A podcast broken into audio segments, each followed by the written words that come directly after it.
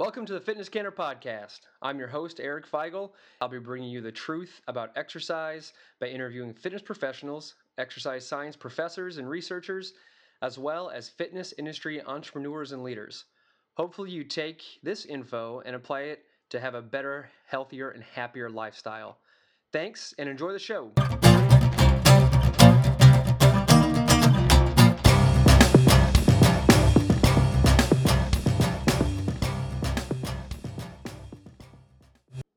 Hey, everybody, welcome back to episode 44. I am joined today by Dr. Robert Haley, and he's been featured on the bodybuilding.com blog and in Train magazine, and uh, is a former collegiate wrestler, weightlifter, and powerlifter. Um, he got his uh, bachelor's degree in phys ed, a master's degree in exercise science. So I know he'll have a very um, interesting background and philosophy on, on helping the general public and working with athletes. So uh, Doctor, thanks for joining the show. Uh, fill in some gaps for us because I know you have a, a, little deeper background than what I what I led into.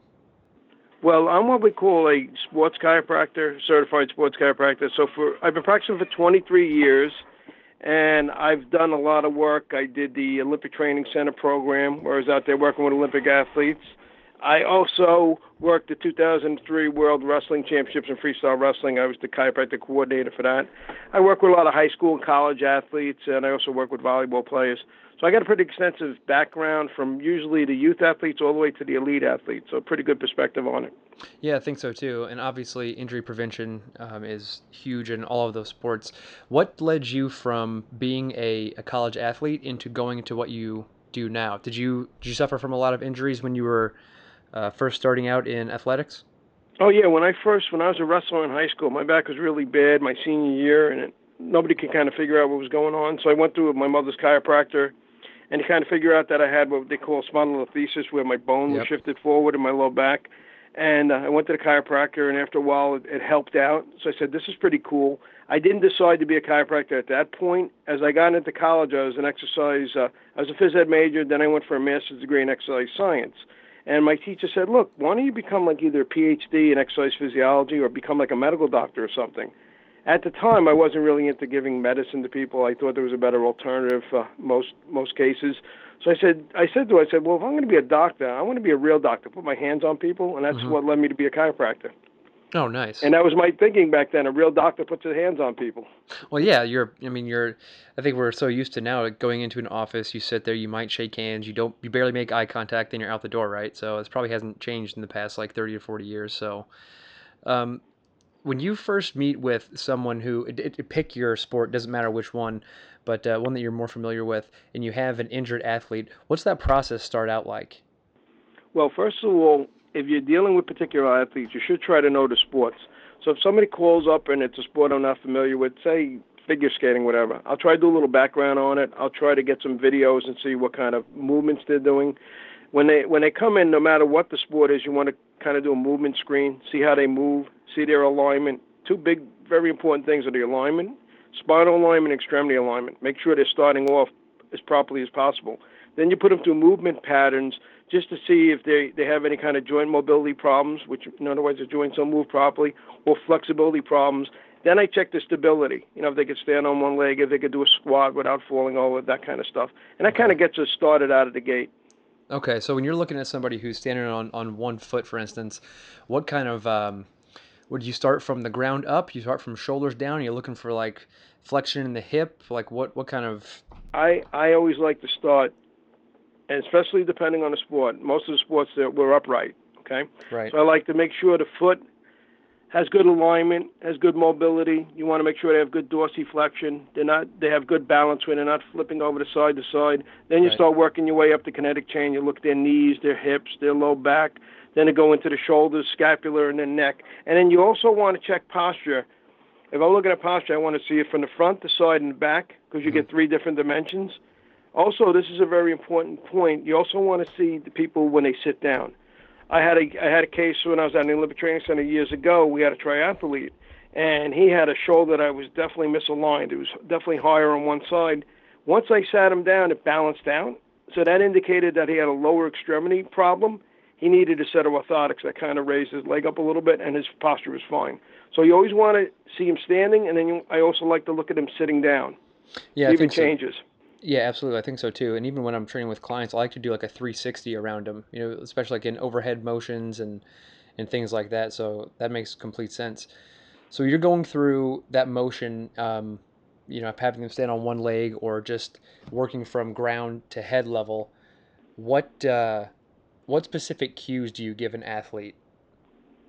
Well, what I want to do is first of all, everybody stands up the same way, same shoulder width apart, same chest out. We get everybody starting the same way. And then as they're doing it, I can kind of see the differences there. So I don't give any specific cues at that point for the athlete as far as you're going to do it a different way.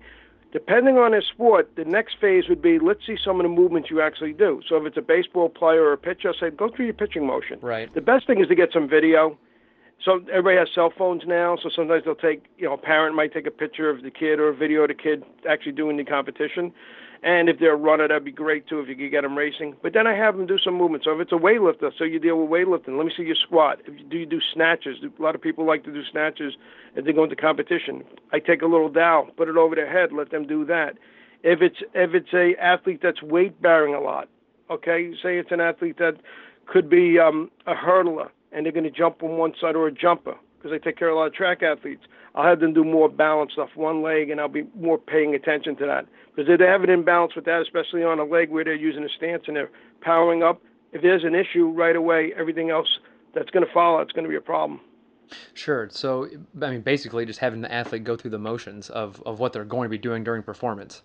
So, what do you, when you're progressing through, um, I mean, how often do you see like a 100% healthy athlete, right? So, if, if by chance you do get someone who's healthy, then I'm sure you're, I'm sure you're thrilled and in heaven with it. But what talk a little bit about your injury injury prevention protocol if you're if you're really trying to protect an athlete, um, you know, from some kind of damage down the road. Well, three things you want to look at, like we talked about before, alignment. So we start off with the alignment. Then I go into the, the movement screens. We want to make sure they have joint mobility. And then we want to see if they have stability. That's where you come up with your balance and your one leg stand and going through the motions and see if they can balance properly. If they have any deficits, you want to correct that. I had a case in the office. It was a funny thing because it was, it was the twin sisters. And one of them got injured as a cheerleader. She hurt her back, and I was working on her. She happened to bring her twin in one day, and I noticed she had some postural issues. And she also runs track and plays um, soccer. So I said, make sure your mom clears it. Come on in, and I'll check you out. I just put her through basic movements and basic alignment. She had like five or six different things wrong with her. Her Okay. ankle wouldn't dorsiflex on one side. When she did a squat, she flipped over to the other side. And I corrected that. She was more balanced, and then hopefully she'll perform better. So how do you go about correcting that though? Because I mean, obviously, when you know once they leave the office, it's kind of on them, right? Or are you working Yeah. direct directly with their coach, or how does that work? Well, it depends on the situation. Sometimes you could rec- you could work directly with their trainer, because a lot of times when I work with these schools, that will deal with the trainer. A lot of times you're working with their parents because they're the only ones bringing the kid in, and a lot of times you have to educate them. What I'll do in my office, my treatment would be if they need any kind of physical therapy like muscle stim or ultrasound, we have that for somebody that's really hurt. But we do joint manipulation. We do I do soft tissue technique. I do Graston. I do active release. These are two popular soft tissue techniques that Yep. we use. So we try to we try to stretch and break up the muscle adhesions, and then what we do is we always try to give them some kind of exercises that could they, they could do on their own. I don't like to give too much because kids and athletes are not going to do it. Yeah. You know, you give them ten or twenty exercises, they're not going to do it. So I give them as little possible. I try to get more bang for my buck. So I might give them three to t- two or three exercises to do at home, and then we just re- we as we, they're coming along, we just make sure they're doing it. You go you go back through probably the same alignment, movement, screen, stability after X amount of weeks or months or whatever, right? Go back through the motions that what you I started do- with. Yeah, what I do because of time sequencing, you can't really do the full workup every visit. So I just hit the highlights. So if somebody has a problem like bending forward or doing a squat, we'll recheck that. And so I kind of check the movements that are deficient. And then we do re-examinations like every 30 days or so. Okay. We'll go through the whole the whole gamut. Yeah, and and I'm sure like, once they, I mean, they're given feedback because if they're actually keeping up with their work, then they're uh, seeing performance improvements, which is going to make their coach happy, and then you're probably going to hear more about that. So that's a big chain. But uh, what I really wanted to focus on, and I think is super important, especially for both sides of the industry, is bridging the gap between the fitness industry and sports medicine. And uh, and you're the one who brought this up because I, I think it's kind of a passion of yours, also. So What do you think the missing link is right now? I think it's communication. I think it's, um, and sometimes it could be egos. Yeah. Um, I work with a lot of different schools and a lot of different teams, and I, I say, look, we, we, we're going to do our job, you do your job. We have to bridge together because we're all there for the athletes. So a lot of times, I think the strength um, strength and conditioning department and the sports medicine department have to work hand in hand. And in most big schools, universities, and on a professional level, they do. The problem is sometimes at the high school level, some schools don't really have strength coaches, or you know, every kid might go to a different gym and have a different trainer. So that's where it gets a little more complicated. But that's a mandatory cross link that you have to have. Yeah, how do people go about that too? Because if you're, I mean, if you're a strength coach uh, you know, you have your small staff of people. If you're lucky to be at a, a big college or a, a, big organization, you have a lot more availability to you. But for a, for a high school that maybe doesn't have all that available, how do they know where to go to get, you know, to bring their athletes? Like, where, where can they tell them to go? What's is there any resource out there besides just googling somebody and just praying that they get to the right person? Well, I, I recommend that every, and I did an interview this once before. I said every high school should have a strength department. I mean, they should have somebody that at least coordinates the strength. I'm not saying they have to have somebody that's there and is going to be every day in the gym, but somebody at least coordinates the, the conditioning of these athletes. And I know a lot of coaches try to do it, and it gets a little bit cumbersome with them.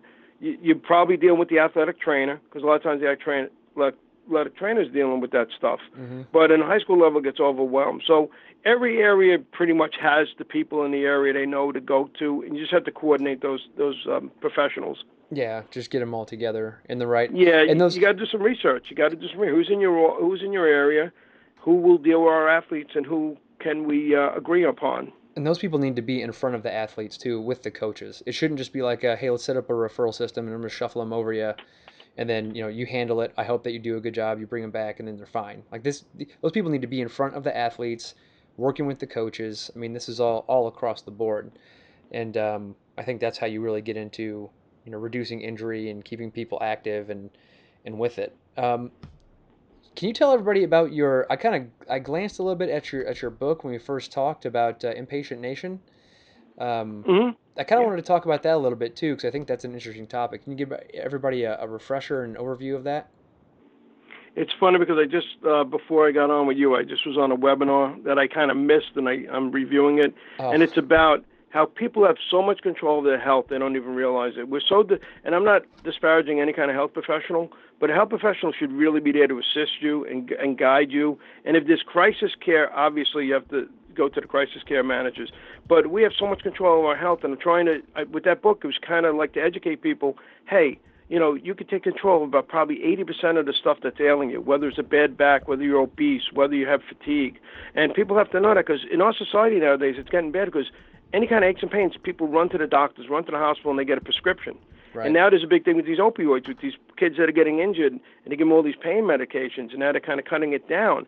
But people have more control over their health and they know what to deal with. They just have to start changing their, their outlook and their attitude towards it. So that was kind of the premise of my book. It was the, mainly the differentiating between crisis care.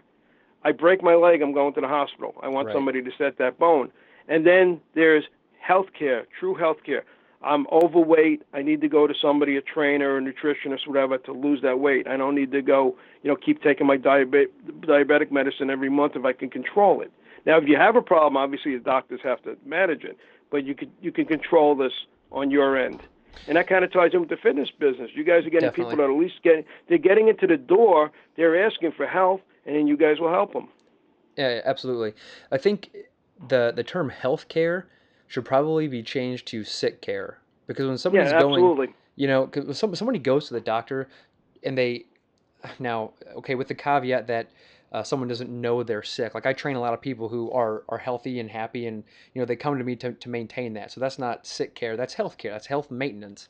But if you have somebody walking in a doctor's office who knows that their uh, you know blood pressure's through the roof, or you know you name the ailment, and they're there because they know the doctor's just going to hand them a, uh, a, per, you know prescription pad and say, okay, there you go, you're done. I mean that's what sick care is. You're not going to get better just because you have high blood pressure and then you take medicine and it goes down to whatever normal is, you still have high blood pressure. It's just being managed. I mean, that's you know, we get tricked. We get tricked into thinking that um, that we're being quote unquote treated when it's just like you're you're prolonging the inevitable. It seems like. I had a patient years ago. They fill out the intake forms, and the, the woman was on a few medications, but mm-hmm. didn't put down that she had any problems. And I said, you know, you're taking this medication. Once looks like it's for diabetes, once for high blood pressure, but you didn't put down that you had that. And she goes, well, I don't have it anymore. I go, what do you mean? But why are you taking the medicine? She goes, well, the medicine took it away. I go, but you take. Right. So I had to like play a game when I said, you take the medicine every month or so, right? She goes, yeah. What do you think happens if you stop taking the medicine?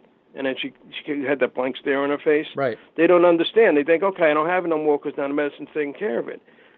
And that, that's just a bad uh, way of dealing with it. And it's changing a little bit too. And it I, is, I don't yeah. think it's changing quick enough for us, guy, people in the health industry because like one patient came in the other night and her insurance will give her a discount if she goes three times a week to a gym. That's the first time I've ever heard that in a long time. I know they do give incentives to go to gyms, some of these insurances, but the fact that they made her she has to sign in three times a week and work out three times a week, I thought that was really good. Yeah, that's huge. And I actually came from um, I have a, a corporate wellness background also. So I I worked in one of those facilities for a major uh, health organization, a major major health insurance organization, and they did the same thing. So they had a super super nice facility, 5,000 square foot facility. We had trainers on staff. We made exercise programs for them, and all they had to do was sign up. And they get like a I can't remember what the discount was, but they showed up an average of twice a week.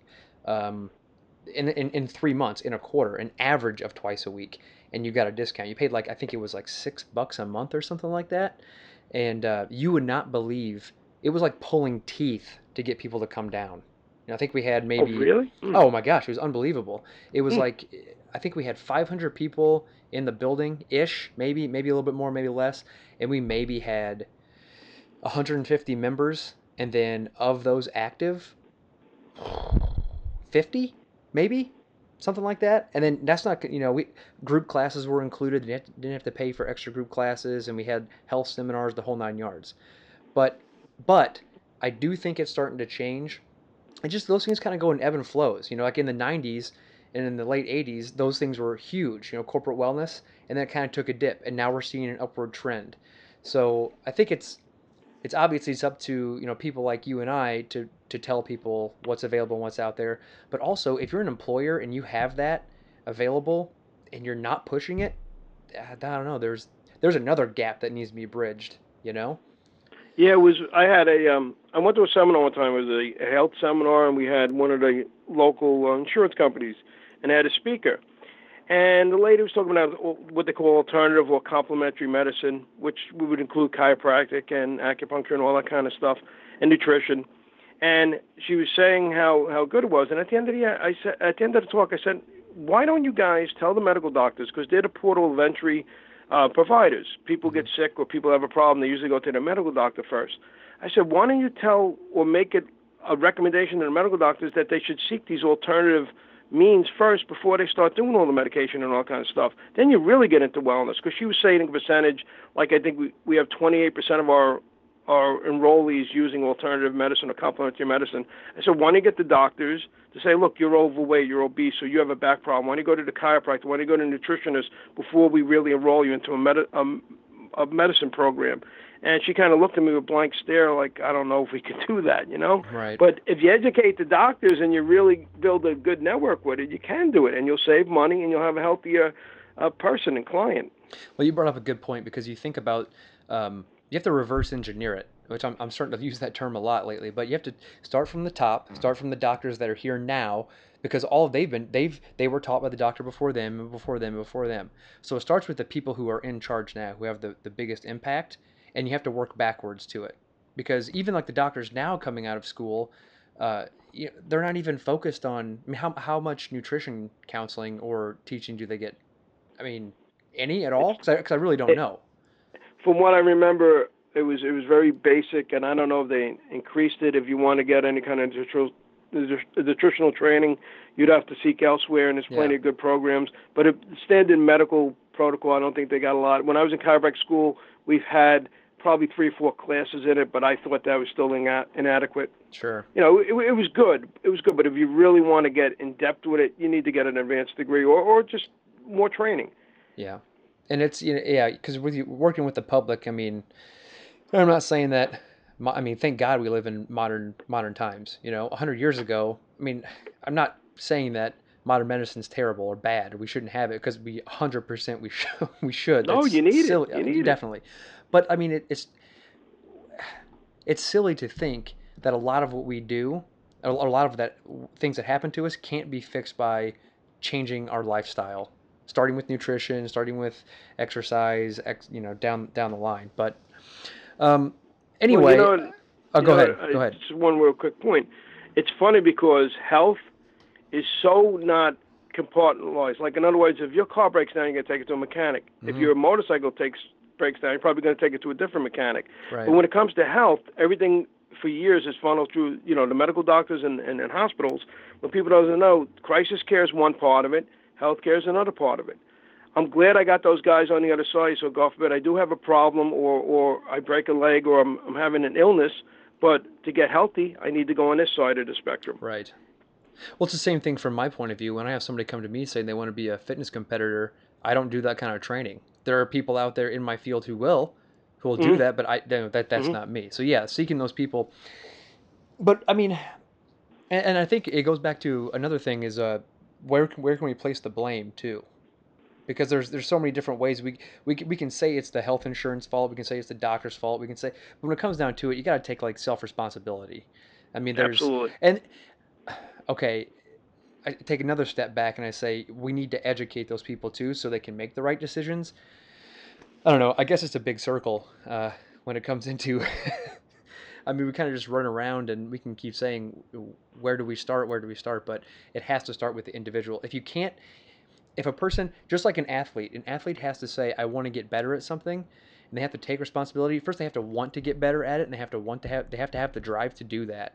And if a person, I can't make somebody come to the gym. I can't make them. I can schedule an appointment with them. I can say you're going to show up and whether or not you're going to get charged, accountability, or you come in and you're going to have the entire workout plan. You don't have to think about it. But unless they actually want to be here, I mean, it's out of my control. Same thing for you. If a person wants to, you know, reduce their chances of, of getting injured in a sport, then they have to know that they they need that and they want that and they have to go seek it out. But You, you, we're a very reactive society. yeah, We react when we have a problem. We don't think ahead of the, ahead of the game. right. Uh, like that line in uh, the Rocky movie. I think it was Rocky One, where he was collecting money off the the guy that owed money to the long shots, whatever. He says you should have thought ahead. and that's Yeah. what people don't people don't do that. They don't think ahead. They wait till they have a problem. And then when they come into a crisis mode situation, Mhm. like if somebody comes in here and they really say they have an injury, whatever, it's, it could be a bad back sciatica, or it could be a twisted knee, it could be anything.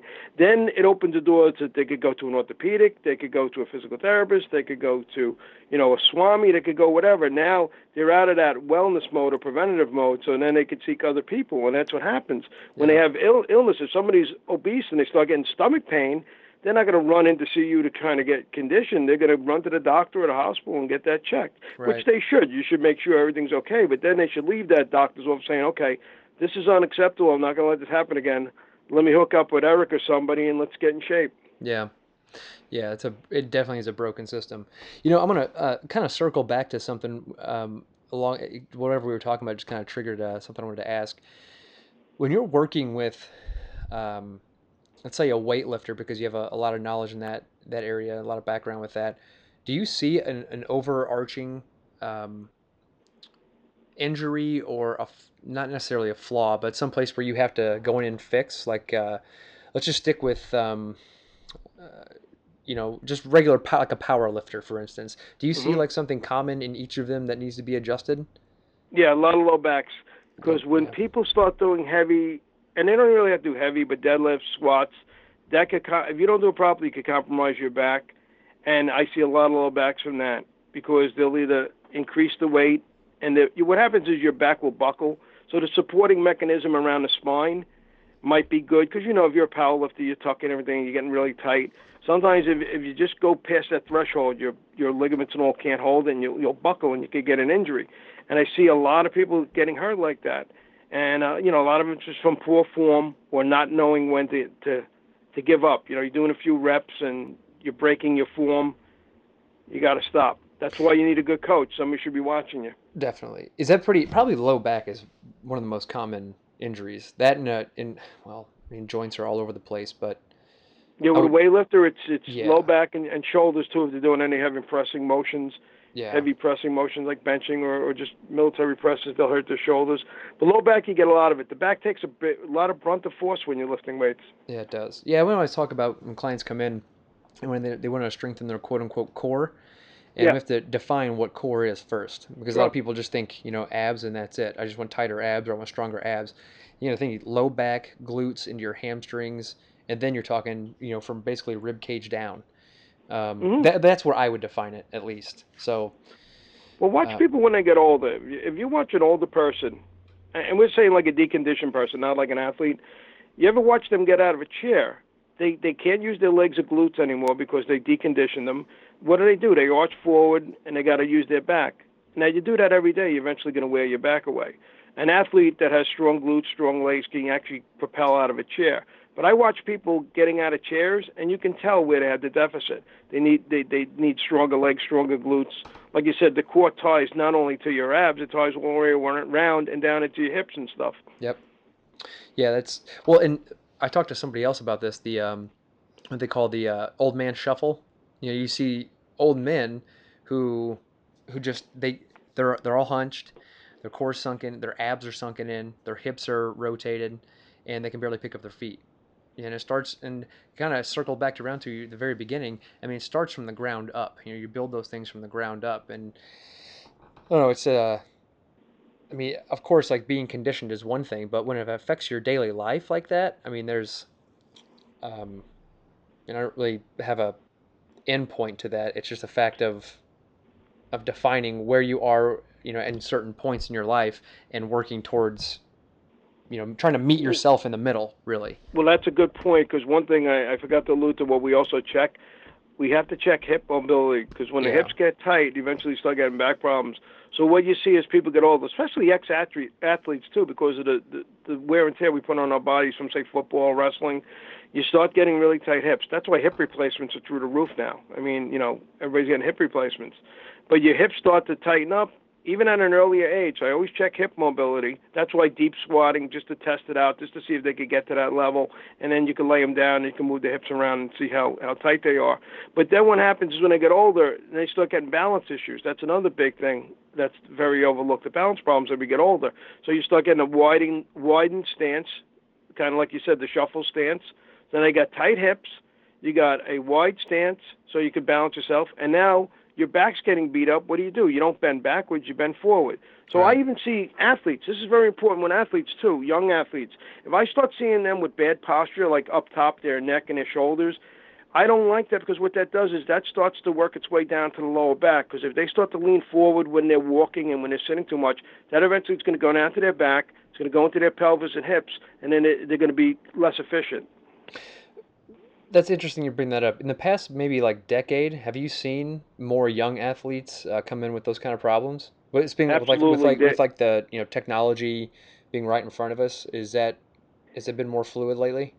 Yes, it's been more increased the past, I would say, eight to ten years, and I think it's even going to get really bad in the next ten to fifteen. And it, the funniest thing is they'll work on an athlete, and the first thing you do when they're done with their session, they're right on that text message, Mhm. and their heads their heads are right down, their shoulders are rolled forward. So I kind of teach people, I kind of yell at them a little bit, like just fun, fun, like, hey, this is how you got to do it, and they'll humor me and they'll go through the motion of how to keep their head up and all. And I'm sure when they go outside, they're back to where they were. But yeah, that's going to be a big thing, and that's less efficient. Look, when you're working with elite athletes, I mean, look at elite athletes. Most of them have good posture. They're upright. They look like they're ready to perform. When you get to the lower levels, I mean, sometimes you see these kids, they're like slugging around, they got bad posture, and that's just unacceptable at that level. That's just going to lead to problems, and it's going to decrease their performance. Yeah, there. It's interesting because I've had a lot of conversations with people about how you know the benefits of technology, and I re- we really didn't get into the physical side of things and how it's affecting our physical well-being. I mean, I mean, in between appointments with me, I'm you know down checking it, and I've got Apple Watch. I look at my Apple Watch all the time, and you know checking messages on there and whatever else. So it's like, and I think that is important though to if it's going to be in front of us because it's only going to become more and more prevalent. And you know, 20 years, who knows what? I mean, computers are probably going to go away. We're still going to have our phones. It's going to be something completely different. But there's got to we have to just like ergonomically, you know, setting up a desk. in, in a in a fashion to, to, to stand and be able to reach things with you know full range of motion. There's got to be education on how to use this thing that we follow along you know every single day. I, I tell I tell people. I tell people just about every inch your head goes, your ear goes past your shoulders forward, your head going forward. It's about another 10 to 12 pounds of pressure and, and, and pounds of force on your neck. Oh. So you're an athlete and you're two inches off your shoulder, so your head's going forward. You know, if you're a runner, you know how much extra work you have to do just to keep that head up, oh. let alone to, to perform the sport. So it becomes an efficiency thing, and it, you become less efficient as an athlete. I mean, look at the Olympics they come up with all technology as far as the swimming with the swimsuits, so they have less shear in the water and uh, resistance in the water, and, and track and field with the tighter outfits and all, all to try to get that advantage of one or two, one or two you know seconds. Forget about if you have bad posture and you have your head going forward, you're rounded, you're rounded with your shoulders. Your body has to keep that. Your body's fighting to keep that upright. I didn't even think about that. That's like kind of terrifying. I found myself like sitting up straighter and putting my head back when you said that. That's just uh, yeah. People don't think about those kind of things, but sure. Um, even, even like when we're driving, I mean, it's that for me. I try to focus on that. You know, I kind of want to lean back and relax, and it's a it's a struggle when you're on your feet all day. You know how it is. You're on your feet all day, and you're when you want to sit down and just like let it all go. But uh, I find myself like right now trying to straighten up as we talk. And, I feel you, bad. You know, it is realistically, I tell people, look, you're not going to do this all the time. You're not going to be walking around yeah. with great posture all the time. So try to reduce the stress to your body. Do it do it consciously because it's got to be neurological. Your body has to, your brain has to start accepting it as a, a kind of like the position it should be in. So if you had a computer, take some breaks. You know, we tell them take some breaks, do some exercise, try to catch yourself in a better position for a while, and over the long term, that will help you out. It will kind yeah. of minimize. The, what we're doing now is really we're not going to win the battle because technology is going to win because there's computers, there's text messaging. We got to minim, minimize the, the effect of it the best we can.